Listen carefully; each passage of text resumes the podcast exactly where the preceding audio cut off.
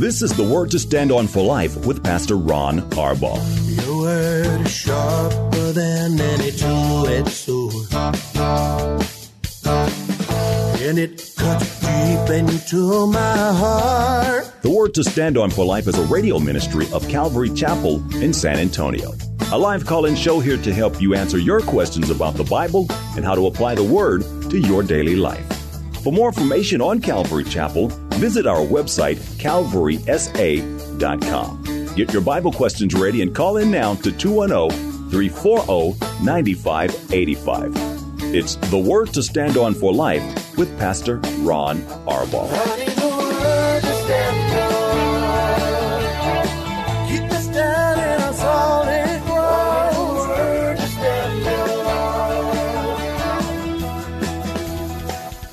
Welcome to the program as we begin a brand new week. I'm Pastor Ron Arbaugh from Calvary Chapel in San Antonio, Texas, and this is the Word to Stand On for Life, a show dedicated to taking your phone calls and answering your Bible questions and questions about stuff going on in your life.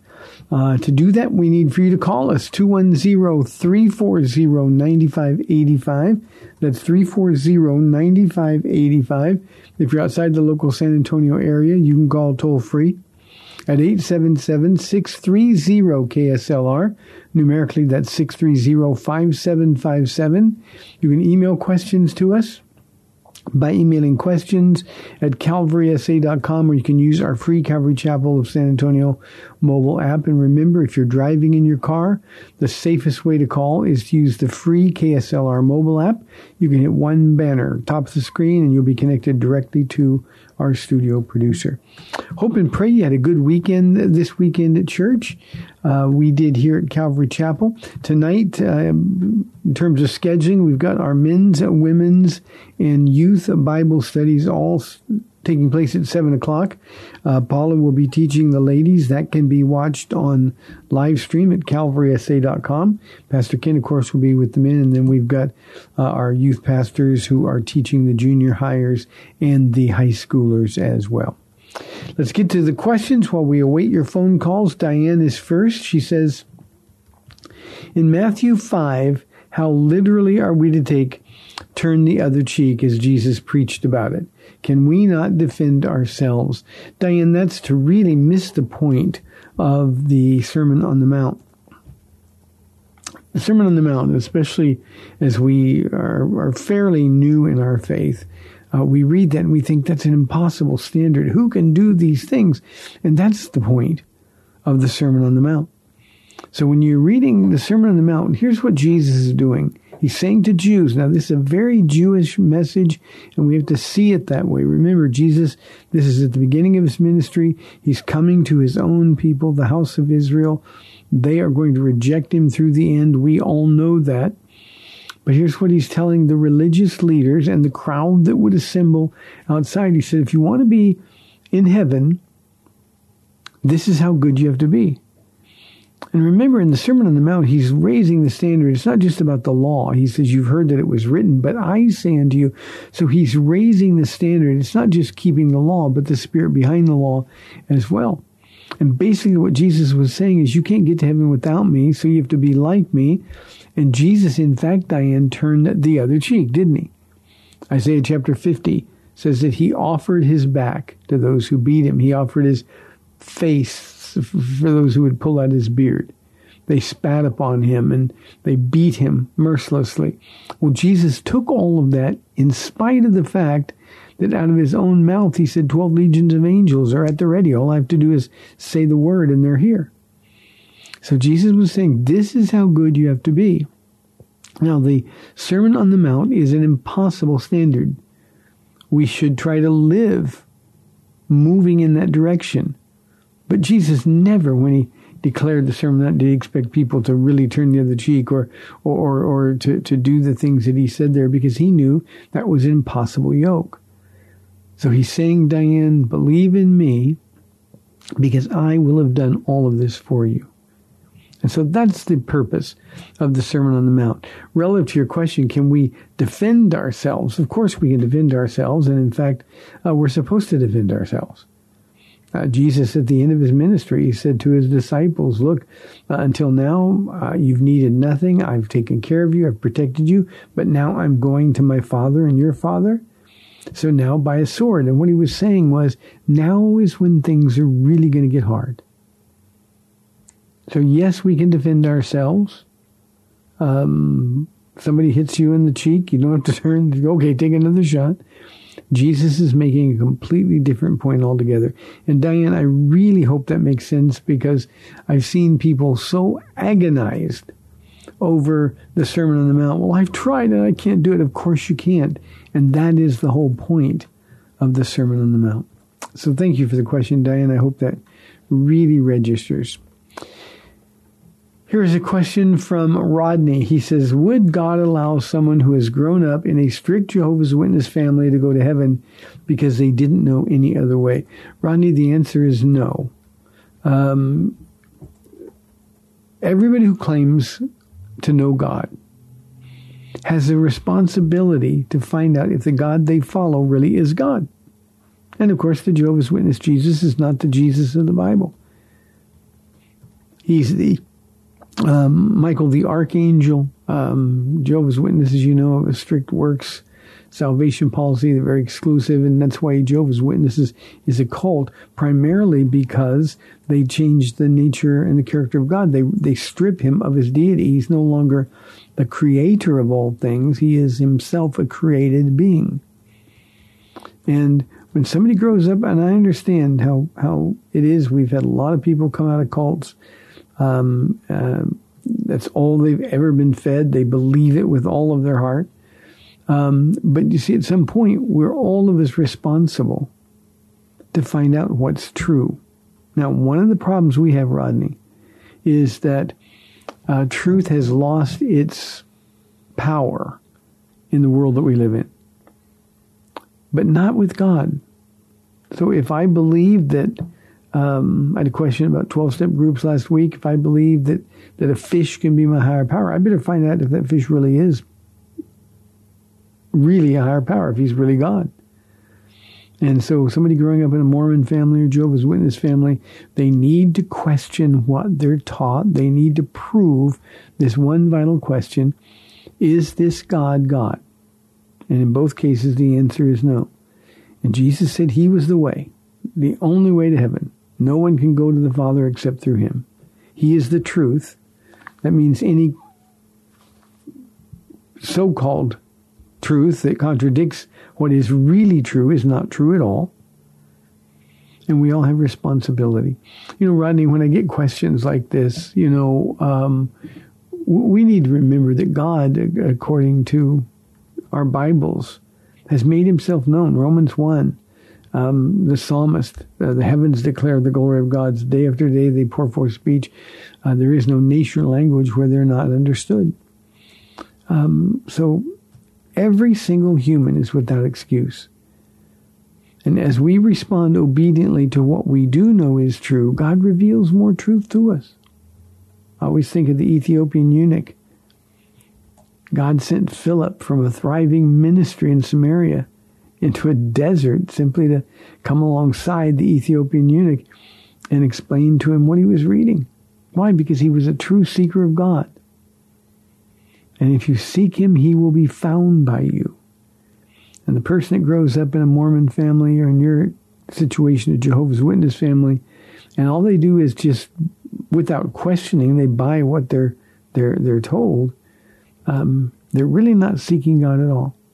I think we need to remember that. I, I, I, realize that sometimes it feels like, well, people that don't have a chance to grow up in a Christian home or, or don't hear about Jesus, uh, it's not really their fault, uh, but it is. And every single human being is accountable.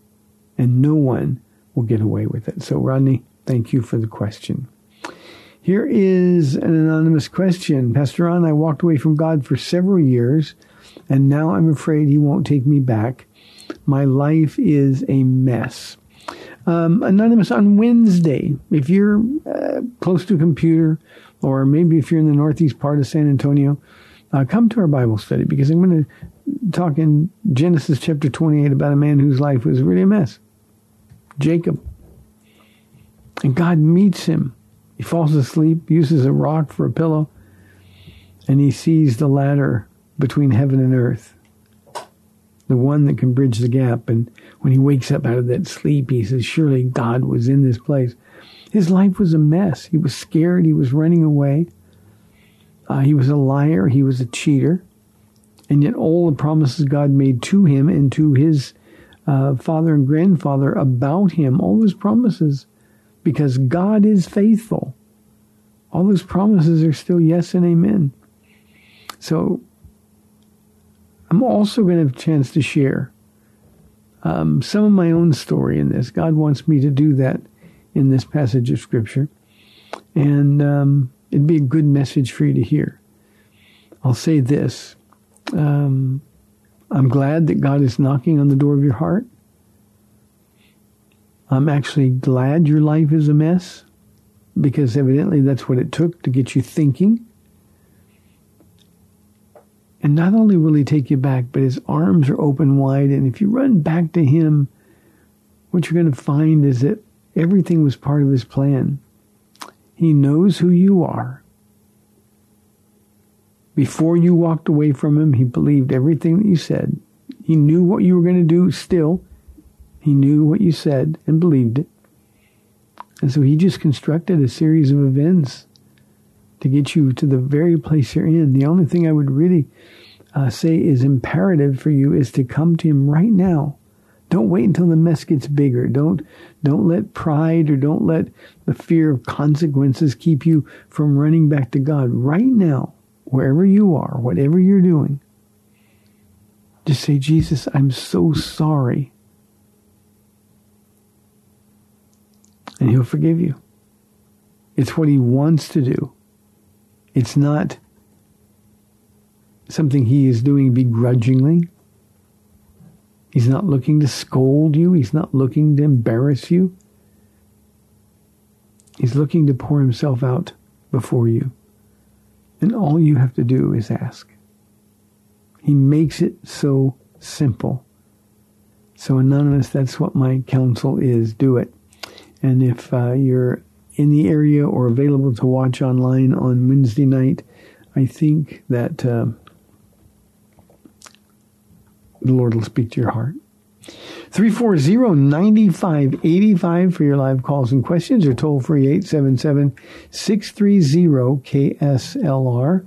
Um, you know, um, I always worry about saying this. I don't want anybody to misunderstand, but, um, you know, when God asked me to give my testimony, people always get saved. Uh, it doesn't matter whether it's here at Calvary Chapel or, or uh, if I'm off teaching someplace else. Um, there are times when God will say, This is what I want you to do. And I always tell, if it's in another church, I'll tell the pastor, you need to have people there to pray because people are going to get saved. And I don't mean that at all sound arrogant. It's just something that God does every time. And Wednesday, again, I'm going to be teaching to a, a, a Christmas season, a small midweek crowd. Um, but um, somebody will give their heart to Jesus. And, I know that because that's always the case.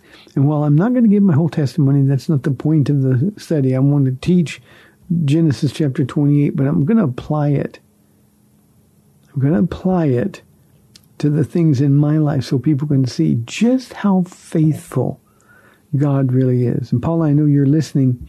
Um, you need to get ready because um, it's going to conjure up a few bad memories um, before it, it sort of hits your heart with how good God is. So be ready for that. Anonymous says, should Christians take the COVID vaccine? Anonymous, I have no expertise to make that statement. I can tell you this. It's certainly not unchristian or anti-biblical at all to do so. Uh, do it as the Lord leads. Um,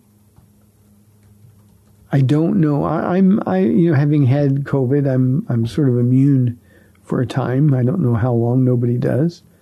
Um, but um, I would probably, uh, if there was a possibility of me getting this again, uh, I would probably take it myself. It's certainly not the mark of the beast. I know there's some um, internet chat about how this is just the, the way the government control you. Don't believe the conspiracy theories or the lies. Just you and Jesus sit down and talk to him about it. Uh, like I said, I probably will. Uh, if the danger comes up or the possibility comes up that I'm going to get this again. Uh, but um, whether or not you should is up to you. And the fact that you would ask um, a voice on the radio this question is a little concerning to me. Um, I certainly would get off the internet and just let the Lord speak to your heart. I'm I'm grateful, anonymous, that there seems to be a little bit of light at the end of the tunnel. The vaccines seem to be um, three times as effective as even our flu vaccines are, and you probably haven't struggled over taking a flu vaccination shot. I've never had, by the way, but but but many people do. Uh, this is three times more effective, and uh, I would think it's probably the right thing to do. But that's not my decision to make in your life. Tammy says, How do you explain the reality of suffering in this world when we claim God is good? Wouldn't he stop suffering if he was good and powerful? Um, Tammy, that, that that's an, an, argument that that really is is without foundation at all. Um, I always wonder why people blame God for the suffering in this world. Of course, there is suffering in this world. Of course, um, there are terrible things that people do to one another. There are terrible consequences from from living in a fallen world. But that's not God's fault. He's not the one who fell. Humans, we're the ones who fail, who fall, who sin. And every time we do, we contribute to the suffering in this world. Now, relative to your question about wouldn't God stop, stop suffering if he was good and powerful, you know, at some point, Tim, he's going to do exactly that. But that's not going to happen until the time is right, and the time isn't right yet. God is patient, unwilling that any should perish. There are more people that need to get saved. But when he comes back, he's going to do exactly what you ask him to do. I've had the same question about, well, wouldn't God, why doesn't God stop sin? Well, if he did, he'd stop it all. When he stopped sin in Revelation chapter 19, you can read it, Tammy. When he stops sin, that means he's going to judge and destroy his enemies. So suffering is a fact of life. It has always been a fact of life in a fallen world. And Jesus never promised to stop suffering until he comes again. But he promised to be with us during our suffering, and he himself suffered immeasurably. You know, if God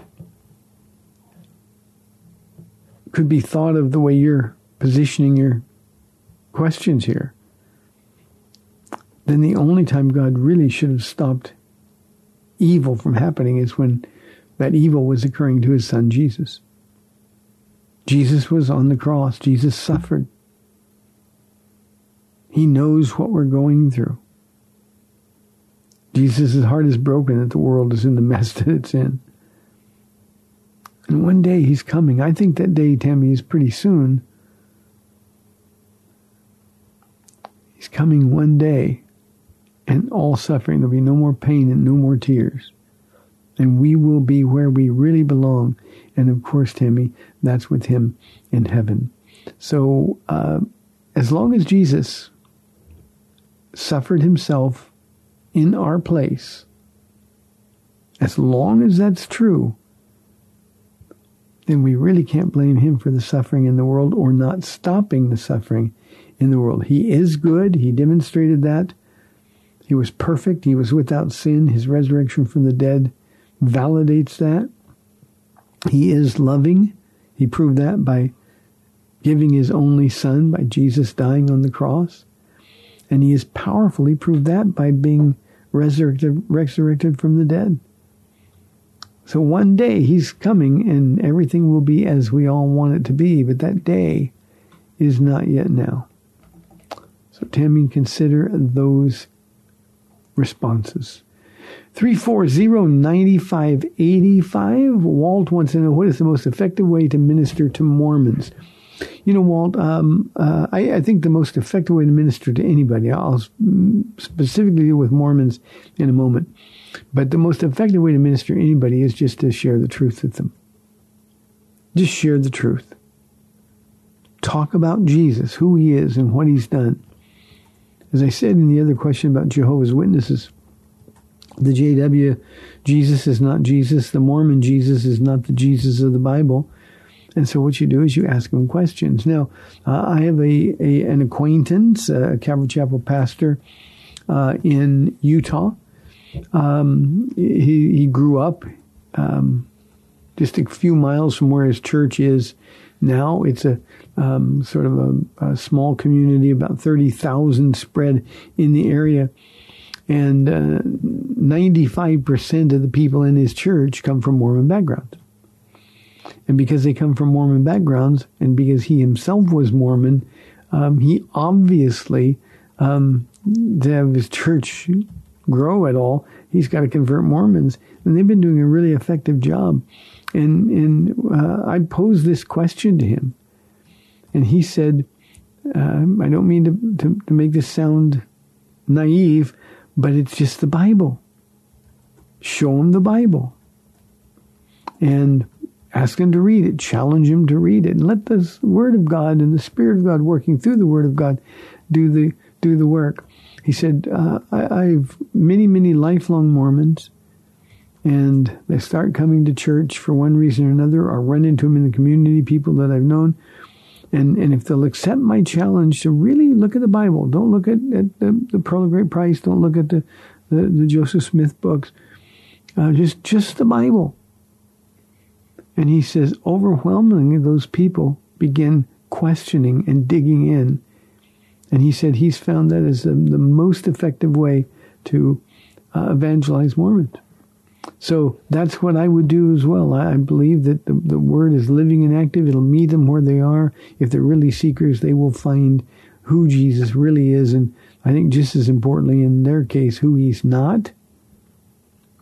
And I think that matters a great deal. The same pastor, he said to me, said, you know, Ron, there are, there are, are Mormons I've known my whole life and they know me and they'll tell me point blank, look, you can prove to me everything that I believe is wrong. I'm still not going to believe in anything else because this is who I am. This is the way I was raised. Now in San Antonio, while we know Catholics who say the same thing to us, I was born Catholic, I'm going to die Catholic. What if I show you that what the Catholics teach isn't true? Doesn't matter. I'm going to believe it. And you're willing to go to hell for eternity if you're wrong without checking it out? The answer is yes. There's nothing, Walt, that you can do for people like that. Nothing you can do at all. So I hope that helps, Walt. Thank you very, very much. 340-9585. Uh, I've got Ray on line one. Ray, if we get to the break, we'll just take your uh, question over the break as well. Well, it's not exactly a question. It's more uh, wondering uh, since we, you know, we've seen statues torn down and you know history relatively changed uh, and and now we have another uh, sports team uh, dropping their uh, yeah. their deal. What do you think about that, Miss? Uh, it. I know you were hot on baseball, and uh, I'm just I'm just really disgusted, especially when uh, things have turned so weird in the election, and that uh, you know yeah. Hillary and Bill had gotten no no comeback on on their illegality. So I, I'll just mm. listen and see if you have anything to say about it. But it was kind of just the last straw when the baseball went to heck. Mm. Yeah, Ray, uh, I'm going to take your. I'll, I'll, answer your question after the break. Uh, let me just say, generally, I, I, I, read yesterday. I was surprised actually uh, that the the Indians, this is the Cleveland Indians, changed uh, their name or or said they were going to drop the use of the name Indians. Um, um, I'm now curious to see if the Atlanta Braves are going to do the same thing. Um, you know, both of those franchises suggested a long time ago that their names, their identities honor Native Americans.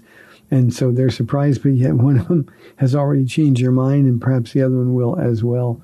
So uh, I'll, I'll kind of deal with that on the other side of the break because I don't think we have time now.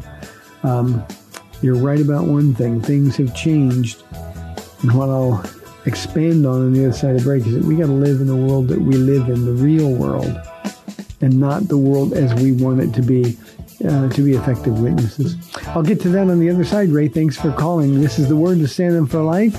We have 30 minutes left in the Monday show. We'll be back in two minutes.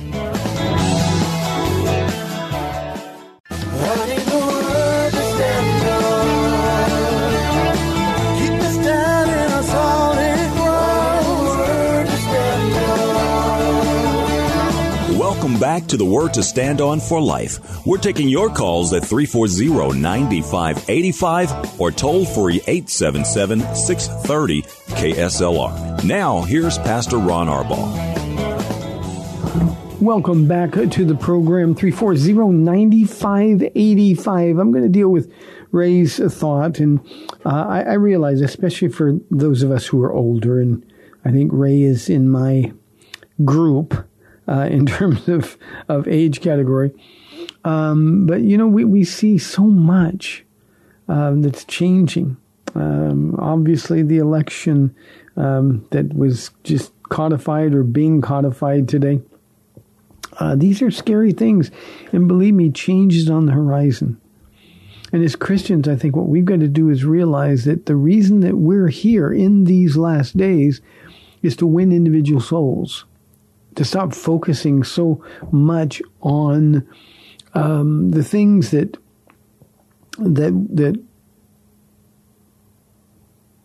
we're concerned about, the things that irritate us. And I think this is a good opportunity for us to sort of refocus on the primary directive that we've been given to go and make disciples.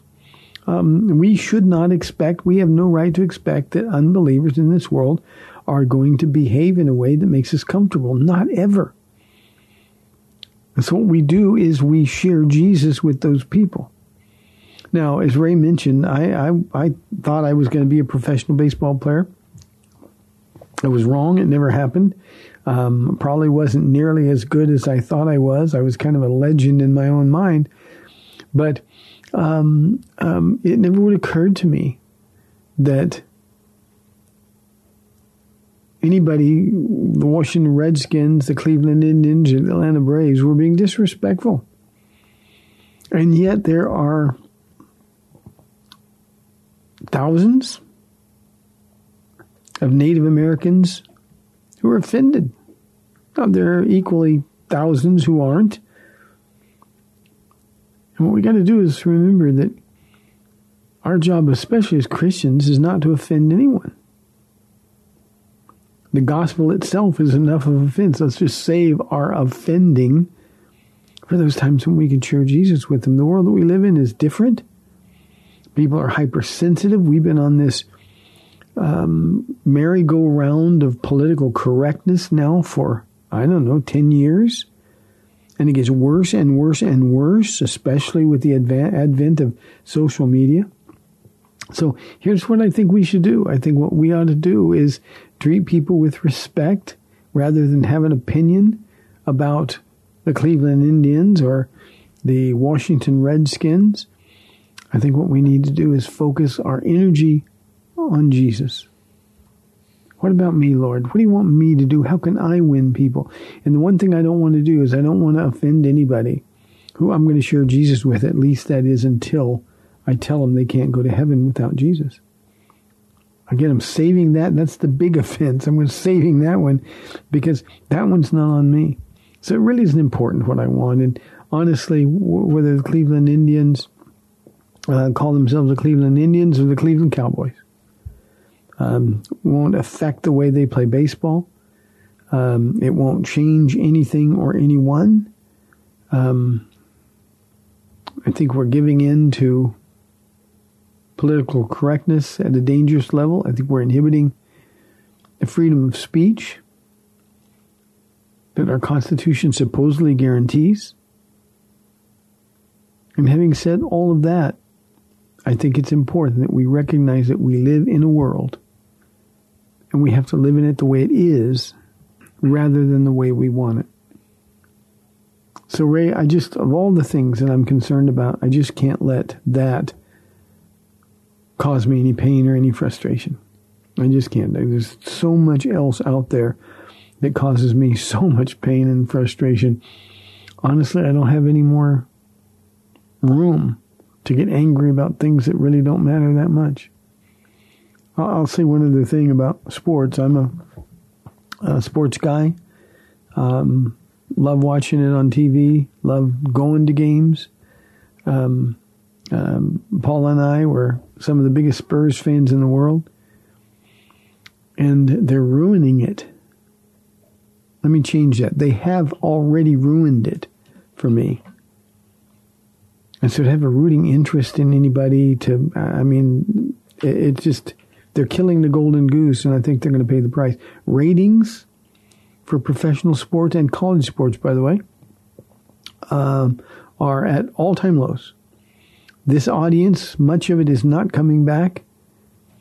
And the billions of dollars that athletes are being paid as a result of the television contracts, well, all of that's going to change when those contracts come up for renewal. Because the networks are losing huge amounts of money because of the viewership that's down. As a businessman, former businessman, um, the market is a really good corrector, and I think we're going to see a move in the other direction for no other reason other than they got to protect the money that is such a big part of that. So I, I hope that makes sense to you, Ray. Ben wants to know Will Jews go to heaven if they don't believe in Jesus? Ben, nobody goes to heaven if they don't believe in Jesus. Um, the question with Jews, there's always, um, well, they're God's chosen people. Uh, so certainly they'll be in heaven. No, they won't be in heaven. Jesus said of Judas, who was a Jew, that it'd be better had he never been born. Uh, he said to the religious leaders, called them snakes, whitewashed tombs. He told them how accountable they were going to be. Those, were Jews. Uh, Jews 2,000 years later are only going to go to heaven if they become born again. That's what Jesus said to a Jew, the most religious Jew, the man Nicodemus, in John chapter 3. Except a man be born again, he will not inherit the kingdom of God. So, Ben, not only is believing in Jesus necessary, but being born again has to result from that knowledge. Everybody knows about Jesus. But to believe in him, Paul says, confess with your mouth and believe in your heart. If you believe in your heart, that knowledge has to change you. Thus you would be born again. Nicodemus said, How can a man go into his mother's womb a second time? What Nicodemus was really saying was, How could I have been so wrong? I'm at the top of my profession. I'm, I'm a wealthy man, which Jews believe to be a sign of God's blessing. Everybody looks up to me. Everybody admires me. And you're telling me, Jesus, that's not enough?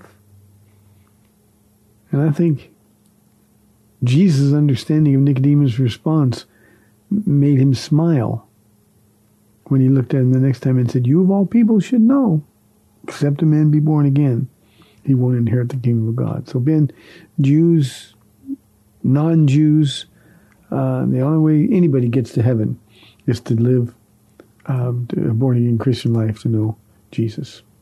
Hope that helps. Thank you very, very much. 340 9585 for your live calls and questions.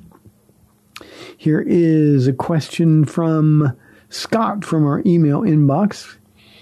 Um, he said, Romans 1.16, is there anything we can derive from Paul's focus in his ministry when he went out to preach the word? The word? In every town he would seek out and preach to the Jews first before he sought out the Gentiles. I ask because Jesus was specific in Acts chapter 9, verse 15, 16, saying that Paul's mission was to the Gentiles and their kings and to the people of Israel. God mentions the Gentiles first before he mentions Israel. Usually, when something is mentioned first, it has priority. Um, yeah, um, Scott, when, when Jesus told Paul he was going to the Gentiles, remember specifically, it was Paul, uh, and when I say I'm going to use the word arguing, but I don't mean he was arguing with Jesus, but Paul really believed that Jews would listen to him. He said, "Look, I'm a I'm a Benjamite. I'm a I'm a Jew of Jews, uh, as a Pharisee, faultless in terms of righteousness." What he was saying is, "Look, I'm one of you," and, and basically, he thought, "Lord, they they will they will listen to me." And Paul uh, would to hear Jesus look at him and say, "Paul, Paul, Paul." They're not going to listen to you. Your mission is to go to the Gentiles. Now, Paul would also understand what we know in the Gospels that we are told to go out and make disciples beginning in Jerusalem, then Judea, then Samaria, and then into the outer parts of the world. And, and Paul's ministry effectively began the outer parts of the world portion of that, that come in. Jesus um, was sent to Jews, and the pattern of the Jews who got saved early was always to start in synagogues. They would be in the Sabbath sharing, um, but eventually God selected this one man, Paul, to go to Gentiles. So there's no contradiction there. Um, he would always look for Jews. It was a place to begin. Uh, following the example of Jesus, knowing that he would be rejected. And uh, every time he would say, okay, so you reject me, I'm going to take the, Gen-, he'd get in more trouble because Jews hated Gentiles. They didn't think there was anything they could do at all. I like Romans 16. I'm not ashamed of the gospel, for it is the power of God unto salvation. Good question, Scott. Thank you very much. Danny wants to know what does it mean that Jesus led captives in his train? Um, Danny, uh, Ephesians chapter 4 is the New Testament passage uh, where we get this. Uh, Paul there was was drawing from the 68th Psalm. And what it means is that Jesus uh, went to um, the, the, the, abyss, into the abyss, after his death, uh, and set the captives free. And what he was doing, he was going, if, if, you look in Luke chapter 16, there are two compartments. There's a place of torment, and then there's a place called paradise. Um, Father Abraham was was there in Luke chapter 16. It's not a parable, by the way; it's a real story. And um, it was it was the place for the believing dead. Now, as wonderful as paradise is, and we can only imagine, paradise is a great thing, but it's not heaven. And they were constrained there, contained there, until Jesus set them free. So when he went to the center part of the earth and preached the victory message, not a second chance for those who were who were in the place of torment, but a victory message that, that death has been overcome. He opened the gates, and all of those who believed in Jesus before the cross were set free. And when it says he led captives in his train, that just means he took them to heaven to be in the presence of God with him. You remember when Mary Magdalene was trying to hold on to him and he said, Don't hold on to me.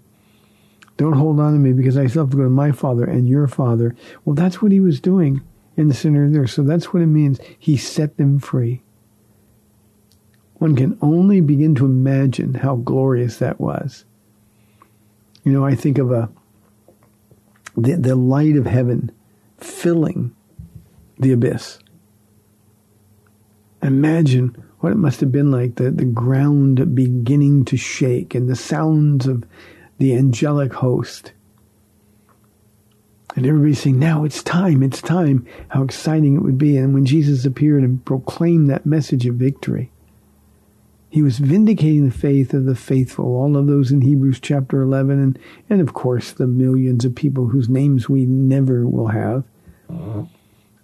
But he was vindicating them. How long, O Lord, till you avenge our death? the martyred dead will say during the Great Tribulation. Well, those who were held in paradise would know at that moment that they were being vindicated and that they would soon be with Jesus. You know, um, Danny, I always think about John the Baptist when I think about that particular moment. Because you remember when John was in jail and and uh, he was about to lose his head, um, he sent some of his disciples and said, "You go ask him, is he the one, or should we look for another?" You know, he started questioning what he knew for sure. He expected that Jesus would set the Jews free from Rome. He he accept, uh, expected that that uh, the, the kingdom of God would be established instantly. So too did Jesus' disciples.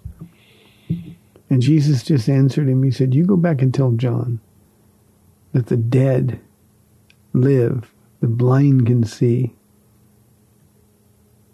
In other words, what the Messiah was supposed to do, Jesus was doing.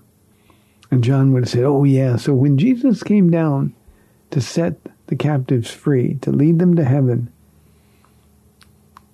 I think nobody would be any more excited about it than John the Baptist. Good question. Thank you very, very much. Amy says, Pride goes before a fall, right? But do we have to fall? Well, Amy, um, we don't have to fall, but most of us, I think, do. And pride certainly is one of the main causes for those times when we fall short. Um, but the truth is, none of us have to fall. We just do. If you're not humble, then you will fall, that's for sure. Pride is a trap. Humility is the only way to, to counteract the pride that is inherent in all of us. What I always try to tell the Lord is look, if I mess up, it's going to be just my fault. But may I come to you quickly to be rescued from it. So, yeah, pride goes before a fall. Um, but remember, God says, humble yourselves. And the idea there is humble yourself so I don't have to do it. It was out of pride that Satan, Lucifer, fell and became Satan, the devil. So, no, Amy, we don't have to fall. Problem is, we do, and a lot of times it is pride that keeps us from repenting and coming uh, back to Jesus. Adam says, in Bible studies at church, why aren't we allowed to ask questions or make comments during the study? I don't really understand why it is a lecture instead of a participation. Now, Adam, I don't know where you go to church, but um, the way church is set up, and it's always been this way. When Acts chapter two, um, when when the church was founded, um, the church focused on doctrine, uh, people being taught. And the, the biggest need, Adam, people have is to be taught who is Jesus? What is he like? How can I be more like him? And uh, in a Bible study at church, uh, we need to provide the time and the attention for people to, to learn. And the way to do that is to teach the Bible. And if every time I was teaching, and I'm just using our church as an example, if every time I was teaching something and somebody had a question, they could raise their hand, um, and say, well, I don't understand this or I don't agree with this. What about my views? Well, well, then there would be constant distractions and we'd never really get any functional Bible studies done. It is lecture because that's what preaching is.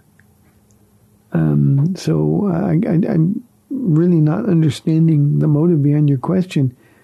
Uh, surely for 40 minutes you can, and some places even shorter surely for 40 minutes you can pay attention and learn and you've got a, a, a, notebook or something you can write questions down. And i don't know a single church where there aren't lots and lots of people available after the service to ask those questions. So the truth is we gather together to study the bible. And when you go into a physics class you go there to learn and somebody who knows more than you do teaches you And Adam, teachers are a gift given to the church by God. And I think you need to learn to appreciate that gift a little bit. You know, we have um, limited time. We do three services here on Sunday morning, and um, we just don't have time for interruptions. But we've got Bible studies, uh, foundations class on Sunday nights uh, that are discussion groups. We've got uh, men's groups tonight. Pastor Ken uh, will be teaching it, and there's plenty of opportunity in a much smaller group, a less less time critical group to ask questions and make comments. Um, so there's plenty of opportunities, just not in the primary um, gatherings here at churches. Um, this is one of the reasons that we have this radio show. So you can ask questions, you can make comments. All you got to do is dial 340-9585 and you can ask all the questions you want. And um, this radio show is a ministry of our church, so it's just one more way that we can function um, in a way to, to meet the needs of the people who come. So, Adam, I hope that makes sense to you.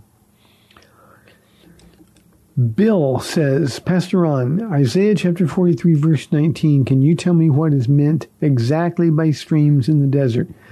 Isaiah 43 and, and, and much of Isaiah is talking about um, how obedience to God, how faith in God, trusting in Him, will turn deserts into blessings. The desert, the wildernesses in the Old Testament are a picture of, of, of the struggle that we all have.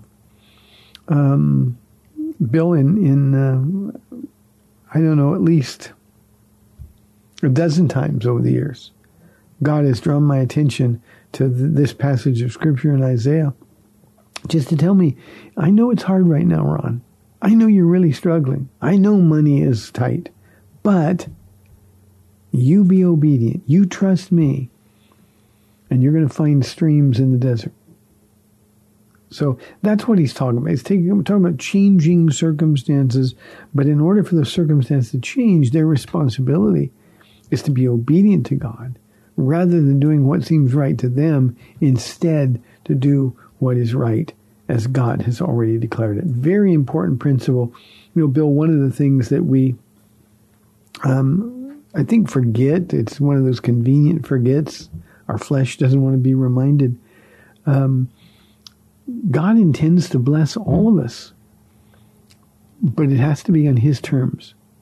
Always and only on His terms. I think too many of us, we want to live life our way, just like the, the Israelites did in the wilderness. Uh, I think we want to live life our way and, and still expect to be blessed. And that's just not the way it's going to work. God wants our obedience. Jesus said, if you love me, you will obey me.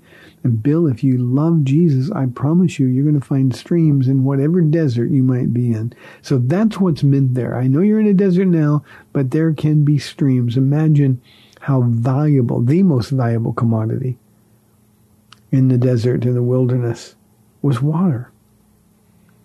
And Jesus went to the woman at the well in Samaria.